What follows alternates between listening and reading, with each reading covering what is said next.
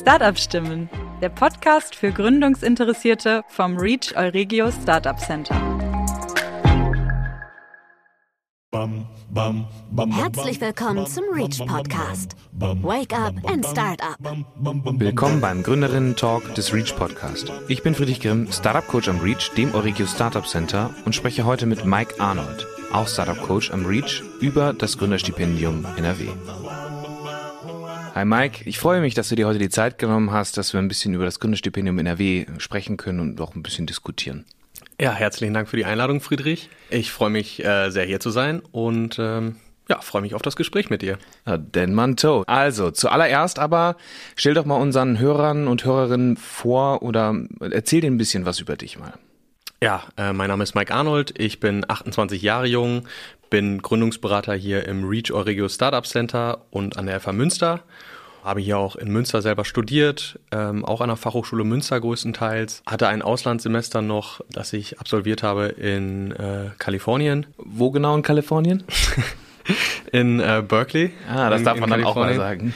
Genau, und äh, ja, habe grundsätzlich Wirtschaftsingenieurwesen studiert und mich dann aber im Zuge äh, vom Masterstudium mehr und mehr mit äh, Geschäftsmodellen auseinandergesetzt, mit Startups. Deswegen war das eigentlich in Kalifornien dann ein ganz spannender Schritt, da nochmal einzutauchen, in der Nähe vom Silicon Valley, zu schauen, ähm, was da vielleicht anders ist als hier und bin dann da mehr und mehr in die Startup-Szene reingerutscht. Okay, und hast du eine Lieblingsbranche? Welche Startups du aus einer Branche am liebsten unterstützt? Ja, es gibt super viele spannende verschiedene Branchen, ähm, die ich, die ich gerne unterstütze oder ähm, die ich auch super interessant finde. Ähm, besonders reizt mich eigentlich so der Bereich FinTech, also die Verknüpfung von ähm, Finance und äh, Technologies. Äh, das finde ich super spannend. Also ihr habt das schon gehört, äh, wenn hier jetzt jemand äh, zuhört, der oder die in dem Bereich äh, überlegt, etwas ähm, in Richtung Fintech zu gründen, dann ist Mike euer richtiger Ansprechpartner. Super, perfekt. Dann lass uns doch mal direkt in das heutige Thema reinspringen. Gründerstipendium NRW. Gründerstipendium sollte ja mittlerweile schon klar sein, was das ist. NRW, also regional bezogen. Zuallererst, Mike, kannst du uns mal erklären, was das Gründerstipendium überhaupt ist?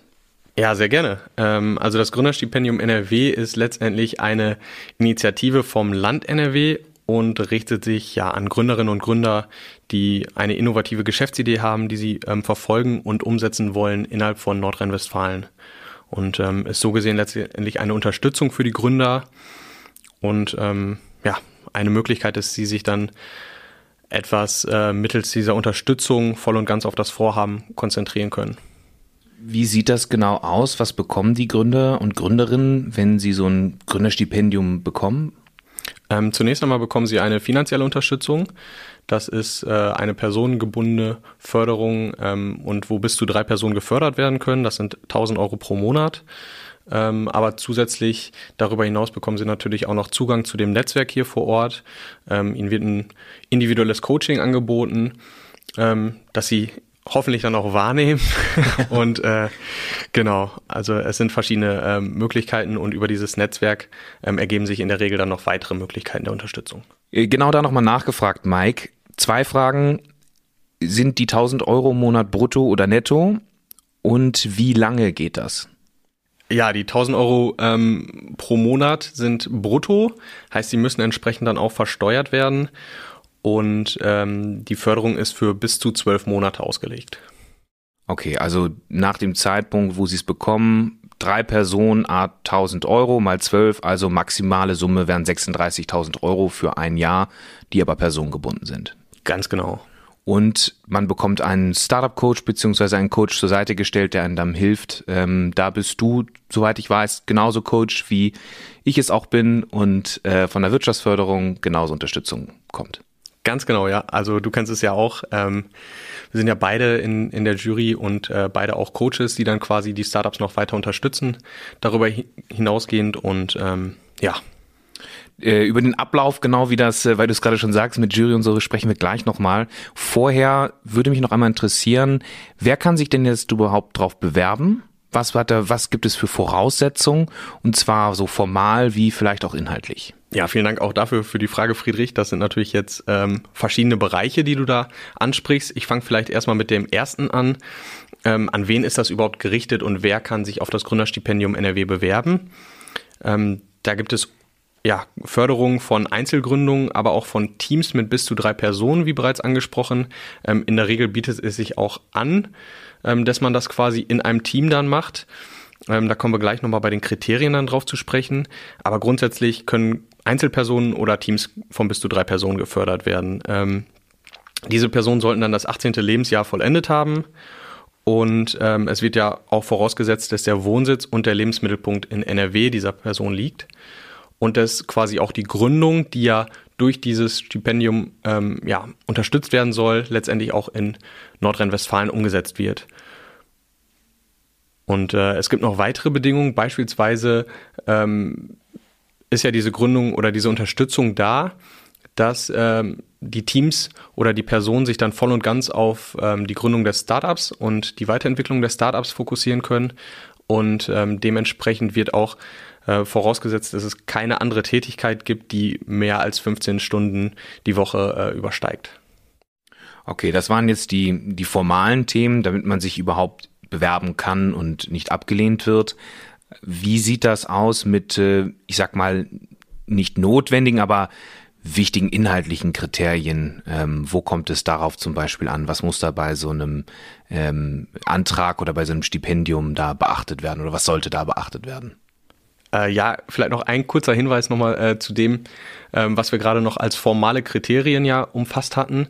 Ähm, da ist noch ein wichtiger Punkt dazu zu sagen und das ist, ähm, dass die Gründung selbst ähm, innerhalb der letzten zwölf Monate maximal liegen darf oder quasi innerhalb der nächsten zwölf Monate kommen muss. Sechs Monate. Innerhalb der nächsten sechs Monate. Richtig. Genau. das ist sich auch noch Ich wollte nur noch einmal kurz gucken, ob du auch äh, mit, mit aufpasst und äh, mich bei den Kriterien sonst korrigierst. Ja, hättest mich sonst erwischt. In einem der letzten Podcasts war ja Matthias Lute hier, der ja genauso wie wir beide auch Startup Coach ist und ähm, den hatte ich interviewt zu dem ganzen Thema Exist, also dem Exist Gründerstipendium. Wo ist da jetzt der Unterschied zu dem Gründerstipendium NRW? Ja, also zunächst mal ist ähm, Exist ja eine, eine Bundesförderung und ähm, sind einfach ein anderer Fördertopf quasi, wo das Geld herkommt. Die Förderhöhe ist eine ganz andere, ähm, wie man dann ja im letzten Podcast auch direkt noch heraushören konnte. Und äh, der große Vorteil letztendlich beim Gründerstipendium NRW ist erstmal, dass die Hürde nicht ganz so hoch ist und auch ähm, ja, der zeitliche Faktor, der häufig bei Startups dann auch eine Rolle spielt, ist auch nochmal ganz anders. Ähm, denn bei ja, einem Exist-Antrag sprechen wir nicht selten über ja, so einen Zeitraum von vier bis sechs Monaten, der da eingeplant werden sollte jetzt für den Antrag, bis man den quasi anfängt, bis man hinterher ähm, Bescheid bekommt, ob das Vorhaben denn jetzt bewilligt wird und gefördert wird oder nicht. Und äh, beim Gründerstipendium NRW ist das alles deutlich vereinfacht, deutlich schneller.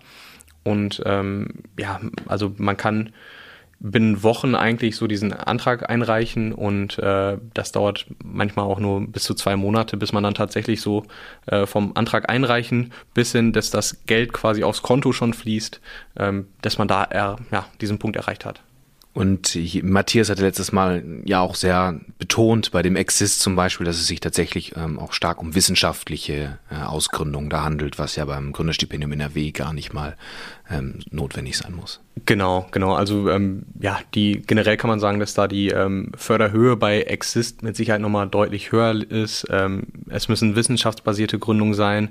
Äh, die Gründung darf noch nicht vollzogen sein ähm, und es gibt einfach noch ein paar formale Unterschiede auch und äh, die sich dann aber letztendlich auch in der Förderhöhe widerspiegeln. Ähm, wir hatten ja eben schon gesagt, beim Gründerstipendium NRW sind das dann bis zu 36.000 Euro, äh, die maximal gefördert werden können, dann über diesen Zeitraum von zwölf Monaten, A drei Personen und ähm, ja, beim Access Gründerstipendium hat man ja, äh, je nachdem, was man für einen Abschluss hat, also ich sag mal jetzt ein Absolvent, jemand, der gerade ähm, seinen Abschluss an der Universität erreicht hat, ähm, kann ja mit 2500 Euro monatlich gefördert werden, auch für den Zeitraum bis zu zwölf Monate, auch drei Personen, das ist dann auch wieder gleich.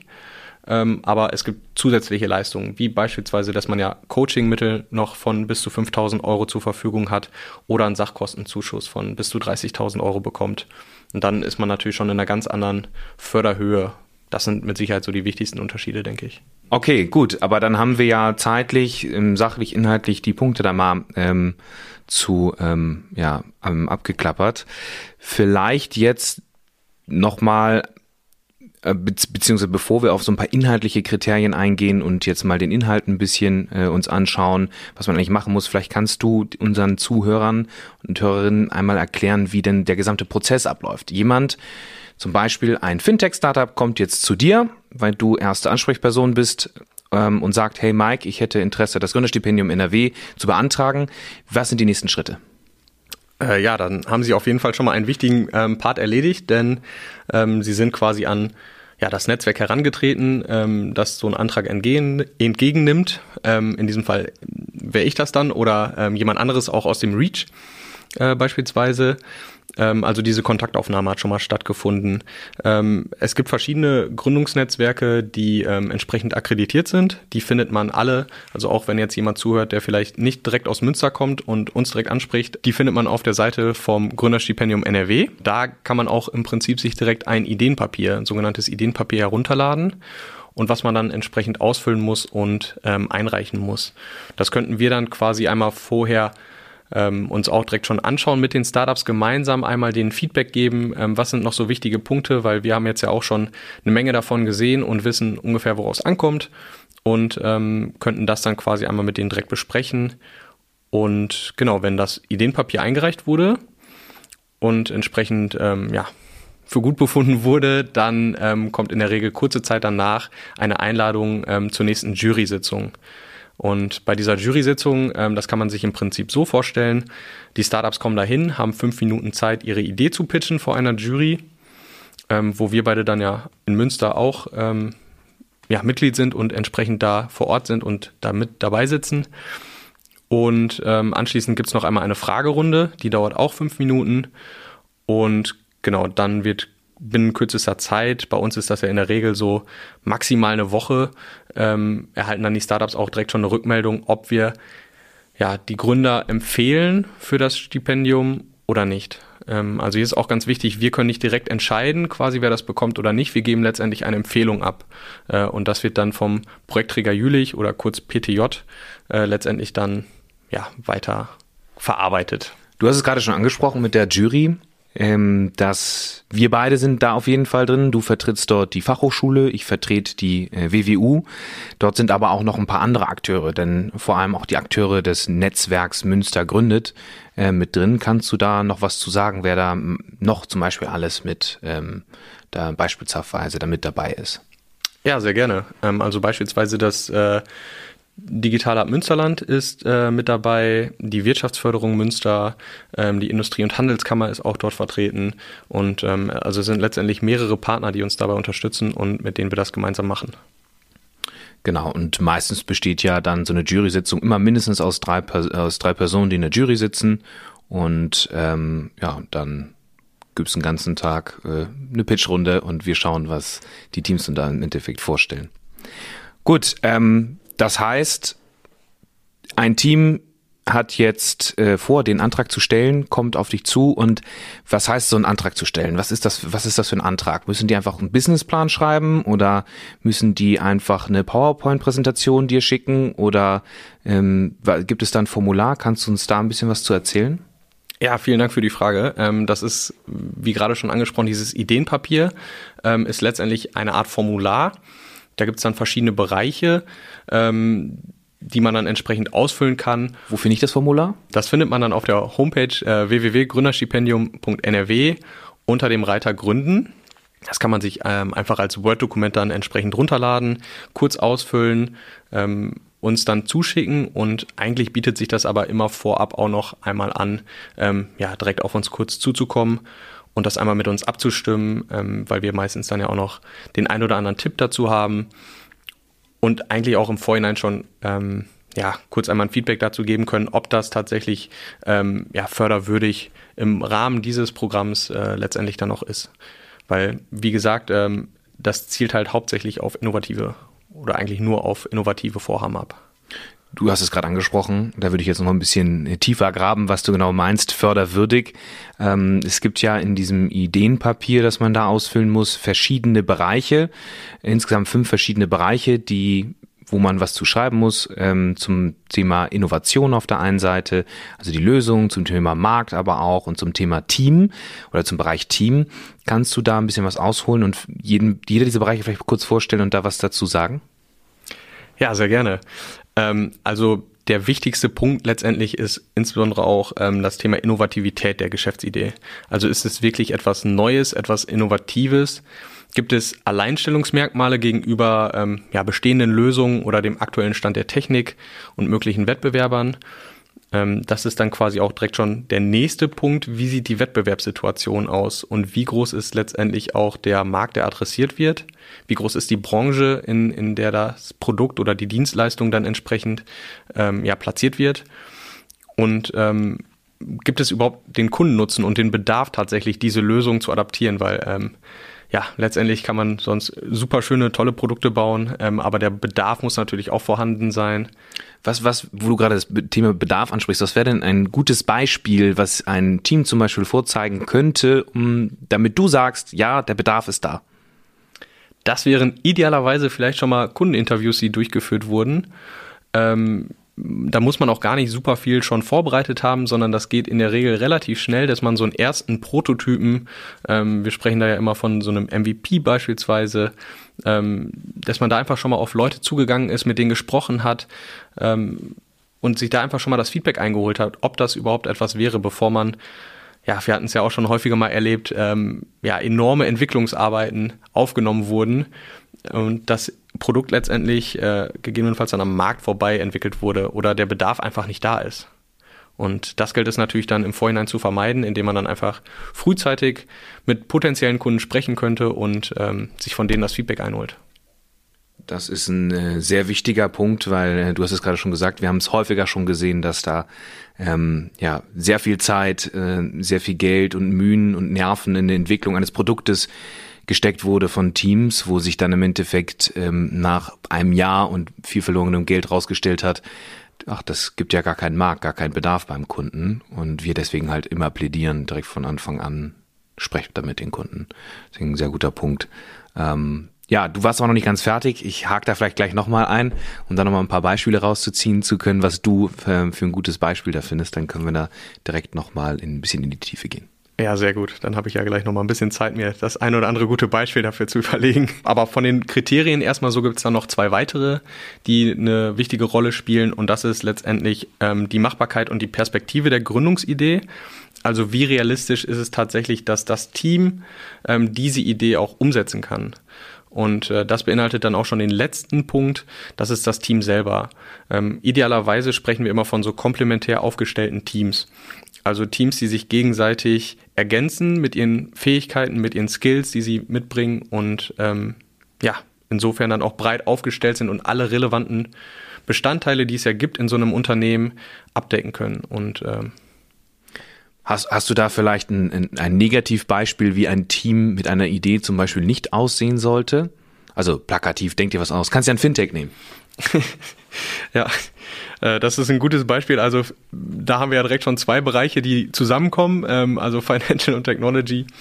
Ähm, Wäre natürlich kritisch, wenn da keiner äh, den technologischen Part übernehmen kann oder keiner irgendwie einen technischen Hintergrund oder technisches Wissen hat, um irgendwie eine technische Idee umzusetzen. Und wenn die dann quasi nur aus ähm, Leuten besteht, die alle das, alle den gleichen Background haben und alle das gleiche Wissen haben, ähm, wie beispielsweise dann die betriebswirtschaftliche Komponente. Das ist natürlich dann etwas schwieriger, ähm, ja, so ein Unternehmen dann aufzubauen oder so eine Idee umzusetzen. Gibt es denn allgemein noch so Bereiche von dem, was du gesehen hast, wo du sagst, so wow, das ist richtig gut, so etwas wollen wir sehen oder auf der anderen Seite zu sagen, so etwas wollen wir bitte gar nicht sehen oder so etwas ist gar nicht gut oder nicht zu empfehlen, ähm, so etwas zu machen? Ja, also grundsätzlich ähm, bietet es sich natürlich an, sich entsprechend auf diesen Termin dann auch schon mal vorzubereiten. Wenn wir jetzt vom Pitch selber reden, ähm, da gibt es eine Menge, die man oder eine Menge, ähm, was man schon mal so vorbereiten kann. Dazu gehört beispielsweise, dass man sich schon mal den relevanten Markt vorher einmal anschaut. Ne? Also schaut, gibt es da schon ähm, Konkurrenten? Was unterscheidet die womöglich dann von unserem Produkt, von unserer Lösung? Ähm, wie groß ist überhaupt der Markt? Äh, es wäre quasi letztendlich nichts fataler, als wenn man da vorher ja keine Zeit und Mühen investiert und ähm, das relativ schnell sich dann erübrigt, weil da vielleicht schon äh, entsprechende Lösungen existieren von potenziellen Konkurrenten. Ähm, grundsätzlich kann man aber auch den Pitch selber schon mal sehr gut vorbereiten, also mit allem, was dazugehört letztendlich und äh, den vielleicht auch schon mal proben. Also idealerweise vielleicht äh, bei Freunden, Bekannten einfach schon mal schauen, die nichts mit dem Thema zu tun haben, ist das überhaupt verständlich? Also ist die Problematik verständlich, das Problem, was angegangen werden soll? Ähm, ist die Lösung verständlich? Und äh, wir sagen ja immer so, wenn man ja das einem Kleinkind oder auch der Oma vielleicht dann nochmal verständlich rüberbringen kann, dann ist es genau adressatengerecht für uns aufbereitet, weil wir ja meistens auch nicht so äh, ja, thematisch jeweils tief in dem Bereich drin sind. Und ähm, man muss uns dann natürlich immer abholen. Und wie du eben schon gesagt hast, äh, ja, es kommen an diesen Pitch-Events äh, ja, ein Startup nach dem anderen und äh, die alle was Unterschiedliches machen. Und je leichter das natürlich dann auch aufbereitet ist und je leichter man der Sache dann folgen kann, ähm, desto einfacher ist es dann letztendlich auch für uns zu bewerten, ähm, wie innovativ das ist und, und wie gut das letztendlich ist und sich abgrenzt auch von den bestehenden Lösungen. Ähm, also grundsätzlich würde ich erstmal sagen, so diese Vorbereitung, der Pitch selber, da kann man schon eine Menge mitmachen. Ähm, idealerweise auch eine, äh, eine Präsentation vorbereiten, die dann gut und leicht verständlich ist. Ja, also Präsentation, du sprichst es gerade schon an. Also wir haben natürlich auch schon einige, äh, auch wilde Sachen da äh, schon erlebt. Ähm, äh, da wollen wir jetzt aber nicht zu viel zu, äh, nicht zu viel von erzählen. Ähm, deswegen ähm, auch die Betonung von, von dir ja gerade eine gute Vorbereitung. Also nicht nur eine Empfehlung, sondern im, nutzt das wirklich, nehmt eine Präsentation mit, ähm, ihr habt da digitale Medien, ihr könnt da was vorstellen. Äh, wenn ihr einen Prototypen habt, irgendwas zum Vorzeigen oder so, das natürlich auch super cool. Taucht da als gesamtes Gründungsteam auf, ähm, zeigt uns, was ihr alles äh, im Endeffekt zu bieten habt und was ihr alles könnt. Ja, genau. Und ähm, idealerweise wirklich ähm, Proben ist echt man unterschätzt das manchmal, dass das ähm, fünf Minuten sind. Also wir machen ja meistens nicht so einen ganz harten Cut, äh, lassen dann die Person nach fünf Minuten noch kurz in den Satz ausreden. Aber das ist tatsächlich nicht so super viel Zeit, um äh, die eine oder andere Geschäftsidee, die ja dann doch komplexer sein kann, wirklich rüberzubringen.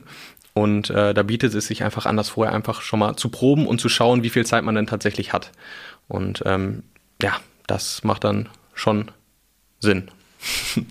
Definitiv. Und vielleicht kann man da noch ähm, dir jetzt nochmal die Frage stellen, du hattest es vorhin gesagt, so ja, die haben fünf Minuten Zeit zum Pitch und dann gibt es fünf Minuten eine Fragerunde.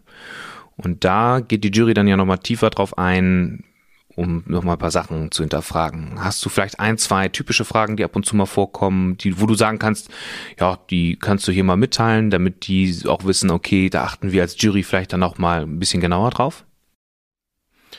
Ähm, ja, das ist eine gute Frage. Also grundsätzlich ähm, hängt das natürlich immer stark auch vom jeweiligen Geschäftsmodell ab und von der jeweiligen Geschäftsidee, die dann umgesetzt werden soll. Ähm, da wir ganz unterschiedliche Sachen da haben und auch die Pitches sich äh, teilweise sehr, sehr stark unterscheiden, gibt es natürlich meistens unterschiedliche Rückfragen.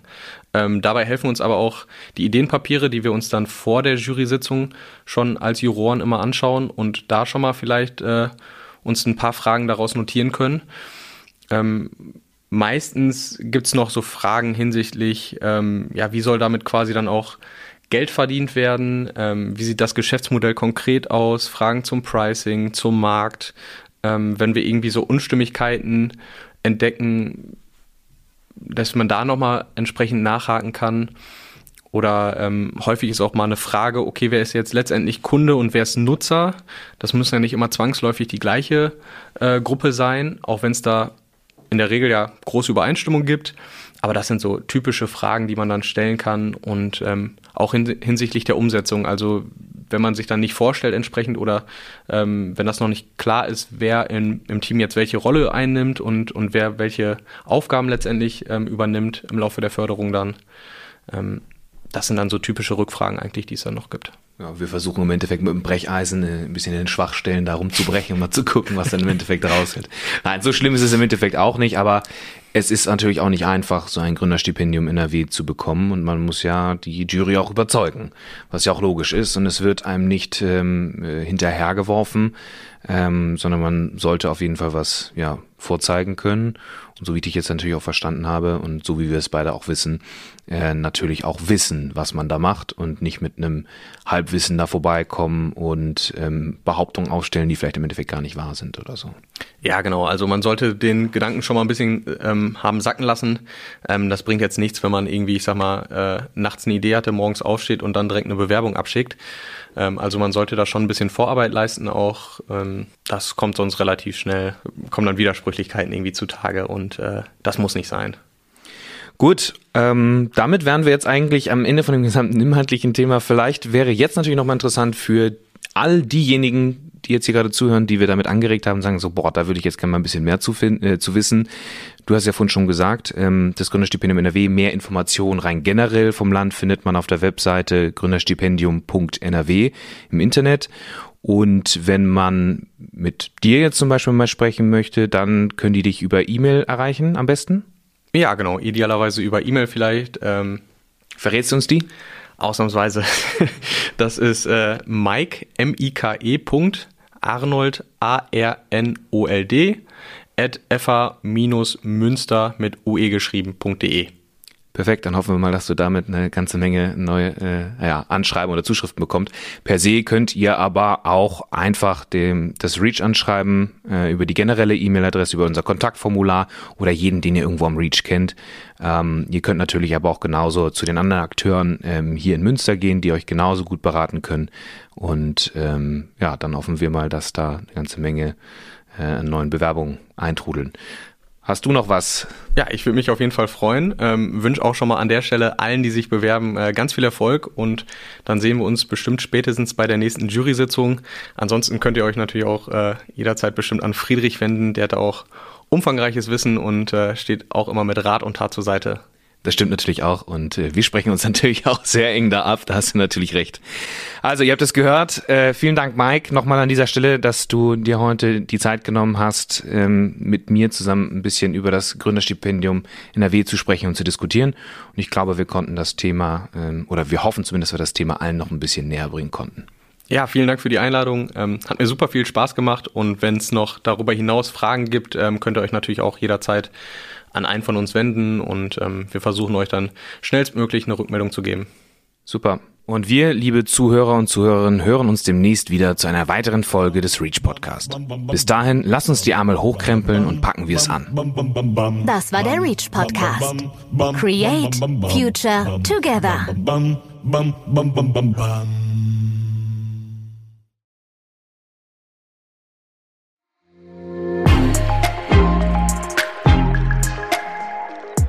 Reach from Science to Startup.